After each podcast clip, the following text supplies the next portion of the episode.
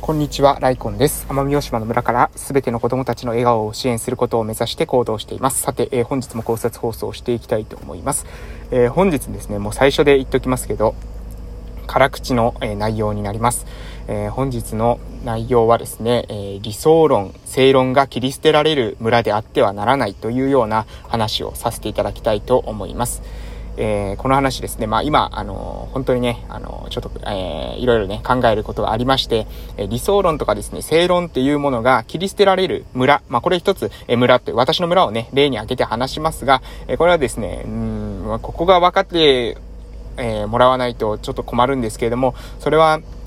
私がですね、誰かをですね、批判してるとか、そういうことじゃないんです。そういうことじゃないんですけれども、えー、あえて言うならばですね、みんなを批判してます。みんなを批判してるっていうのは、一人一人がですね、えー、もう少しね、ちゃんとしないといけないんじゃないかなっていうのが、私がですね、村に、え帰ってきてですね、あの、日々感じている問題意識です。で、そのことについて少しね、踏み込んで、え話していこうかなというふうに思います。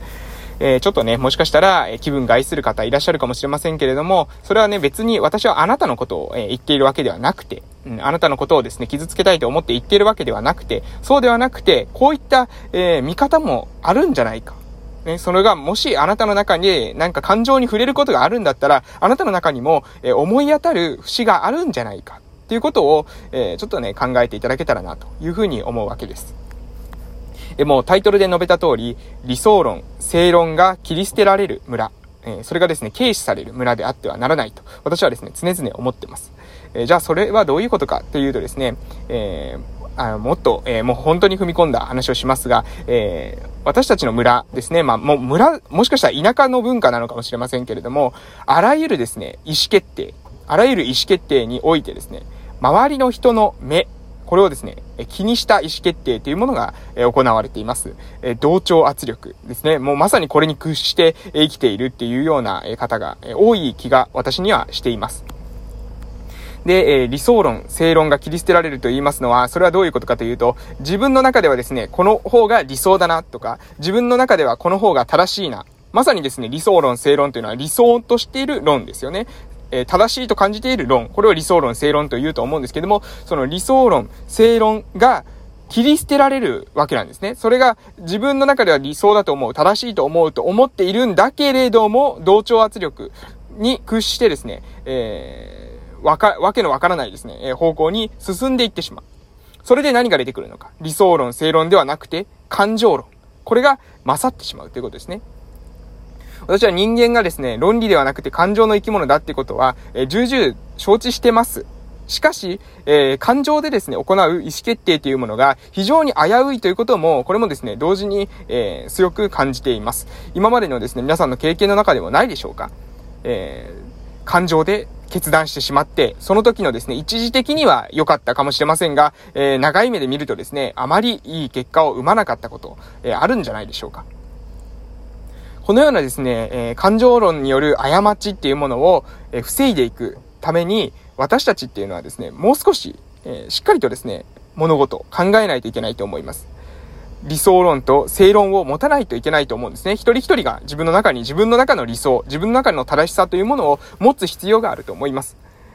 え私がですね、いろんなことを意見を言います。例えば、えー、私たちのですね、村の選挙、えー、自演血縁だけで選挙が行われているんじゃないか。親戚が大き大きい、多い人、えー、だけがですね、えー、勝てるような構造になっているんじゃないか。その人のですね、挙げている政策の正しさ、その人が言っているマニフェスト、それの、えー、それがですね、この村にとって必要かどうか、妥当かどうかっていうことよりも、それ以上にですね、えー、あの人と、えー、兄弟だから、ね、親戚だから、えそれだけで、その人の意見も判断せずにですね、その意見のもう覚えてないんです。そのせい、その証拠にですね、選挙が終わった後に、あなたはあの人の、えの、どの、ね、どのビジョンに共感して、あなたは票を入れたんですかっていう風な話。あなたは、え、どういった考えに賛同したんですかっていう風な問いかけをした時にですね、ほとんどの人答えることできません。なぜ答えることができないのかというと、それはですね、あんまり考えてないから。だと私は思います。え考えてない、えー、ビジョンなんて聞いてないんですね。なんとなく、もうこの人に入れると決めてるんです。なぜかというと、親戚だからです。つながりが強いからですね。それだけでもう考えてしまう。ある意味、人格というものは、えー、その選挙においてですね、えー、その人が話している言葉以上に重要かもしれません。えー、政策よりもですね、パーソナリティが大事。そういう意見もわかります。ただし、人格よりもパーソナリティが大事なんですけども、人格よりもですね、えー、人格、政策よりもパーソナリティが大事。性格よりも人格が大事。それはそうかもしれませんが、そうかもしれませんが、果たしてあなたが入れたのは、その人格なんですかっていうところもこれもまた疑問なんですね。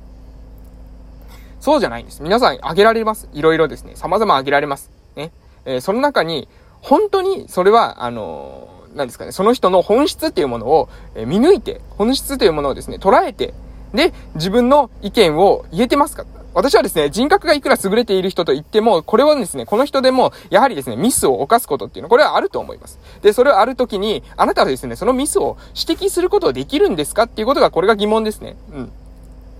政治のト,、まあ、トップ、リーダーを選ぶときには、リーダーはね、完璧な人が、えー、皆さんなんかね、リーダーになったら、その完璧な人をリーダーにするんだっていうふうに思ってるかもしれませんけれども、完璧な人なんてね、いないんですね、基本的には。で、そうすると、えー、リーダーになったとしても弱点あります。間違うこともあります。そうなったときに、ここはいいけれども、ここは賛同できるけれども、ここは反対だとか、ぜぜひひで議論できるかどうかです。これはいい、これは悪い、えー、ここ、いいものはいい、悪いものは悪い。そういうふうな、えー、話がね、面と向かってできるかどうかってことが大事だと思うんですけども、もうこの人が通ったら全部いい。この人はね、この人は素晴らしい人、この人はダメな人。こういう風な決めてしまって、もうその人が話している、えー、論に関しては全くですね、意識が向かない。これでは、えー、かなりですね、私たちの村、衰退、免れないんじゃないかなというふうに思うわけです。でもですね、この、まあ、改善の道というか、えー、希望の道もね、私はあると思ってます。もうそれはなぜかというと、え、私たちの、村が陥っているっていうことが、まあ歴史上ですね、繰り返されてきていることな、ことですので、まあ人類初めてのですね、えー、そういった課題ではないということですね。こういった課題を、突破していくために歴史から学ぶことができます。えー、ぜひですね、歴史の勉強をまずしてみてください。と言ってもですね、え歴史の勉強をする気にならない方もいらっしゃると思いますので、少しですね、えー、ヒントというか、あの、私の考えを、えー、お伝えしたいなと思います。ヒントというとちょっとね、上から目線になってしまいますので、えー、私の考えですが、えそれはですね、まず、理想論と正論。これがですね、理想としている論、正しい論であるっていうことを自分の中でですね、しっかりとね、持つことです。自分の中の理想論、自分の中の正論というものを持つことですね。で、このためには、知識が必要です。うん。経験が必要です。自分の価値観、そして自分の知識、知恵、こういったものを結集してこそですね、理想論、正論を作ることができます。何にも考えてない人には理想も語れませんし、正しさも語れません。えー、これがいい、これが好き。わかりません。それはですね、人それぞれ好みがあります。しかし自分の中に理想とするもの、正しいものがあるかどうか、これはですね、その人が、えー、今までどれだけ、えー、学んできたのか。それまでどれだけですね、え体験、経験をしてきたのか。自分の人生というものが、えそこには現れるんじゃないかなと思います。で、えー、しっかりとですね、えー、まずは自分の考えを持つこと。そして自分の考えを持って議論することですね。周りの人と話し合うことです。ね。それを話し合わないと、自分の意見だけでですね、凝り固まってしまって、気づいていなかったですね、視点を、えー、欠如してしまう。その自分でも、自分の頭にも限界があるってことをね、これ知っておくことですね。限界認識をしておくっていうことです。自分にも、えー、限界があります。人は誰でも間違えます。それでは、えー、人が誰でも間違うのであれば、自分も間違うという可能性はですね、想定できると思います。では、自分の間違う可能性というものを、えー、保証するためには、カバーするためにはどうすればいいのかというと、それは、人と話して自分の思考のですね、弱点、欠点、癖、これをですね、えしっかりとですね、自己認識しておく。ことです。これでもですね、自己認識したからといって、じゃあミスがなくなるかといった、これでもならないです。ただ、しないよりはマシだというふうに私は思っています。なので、えー、自分の中で意見を持つ。そのためには勉強をする、行動をする、そして経験を積むことですね。そして、えー、自分の中で正しさというもの、理想とするものをしっかりと持つ。その上で、人とですね、議論していく。これが非常に重要なことだと私は、えー、考えています。私たちのですね、村の中、まだね、あのー、その同調圧力にほとんど屈している。同調圧力に屈しているというより、自分の考えを持ってない。だから、そういう分かりやすい基準、親戚だからとか、なんとかこうとかっていうもので、すぐですね、意見が、えー、ブレてしまう。あの人のどこに賛成なんですか？あの人のどこが反対なんですか？そういう議論が全然できない。そうじゃなくて、あの人はいい人、あの人は悪い人、だからあの人に入れる。それじゃね、ちょっとお話にならないんじゃないかなと私は思っています。理想がですね、理想として、えー、理想だよねっていう風に共感できる。正しさ、正論が正しいよねっていう風に思える。それは正しさ、絶対的な正しさがあるというわけではないですよ。ただ、それぞれの人がですね、理想とするもの、正しいものをお互いに尊重できる。その上で、その上で議論する必要があると思います。そうではなくて、自分の理想論はない、た自分の正しさはない、でもとにかくあの人がやってることが全部正しい。そういう風な考えているのは、あなたのその思考停止がですね、思考停止に他ならないわけですよね。それはもう、誰がどうとか言う前に、まずそもそもあなたが自分の考えを持っていない状態で、ああだこうだ言うこと自体が非常に問題だというふうに私は思っているわけです。ね。えー、まあ、選挙など行えばですね、勝つ人いれば負ける人います。ね。勝った人しか次のですね、え時代、力を振るうことできないかもしれませんが、しかしですね、負け方にもですね、負けた方にもですね、その作法、勝った方にも作法というものが私はあるんじゃないかなと思ってます。勝った人もですね、負けた人も同じ目的、大きな意味ではですね、例えば、まあ、村の、えー、首長を選ぶというものであれば、その村を良くしていく。その地方を、え、良くしていく。その地方のリーダーだったらですね、そこを良くしていく。会社だったら、え、経営者だったらですね、その会社を良くしていく。そういうことを目指したということに関しては一緒なんじゃないかなと私は思います。なので、え、そういうことをね、その本質的なところ、正しいさ、えー、本質というか、うん、そうですね、私たちの中で持っている、その当たり前のことですよ。当たり前のこと。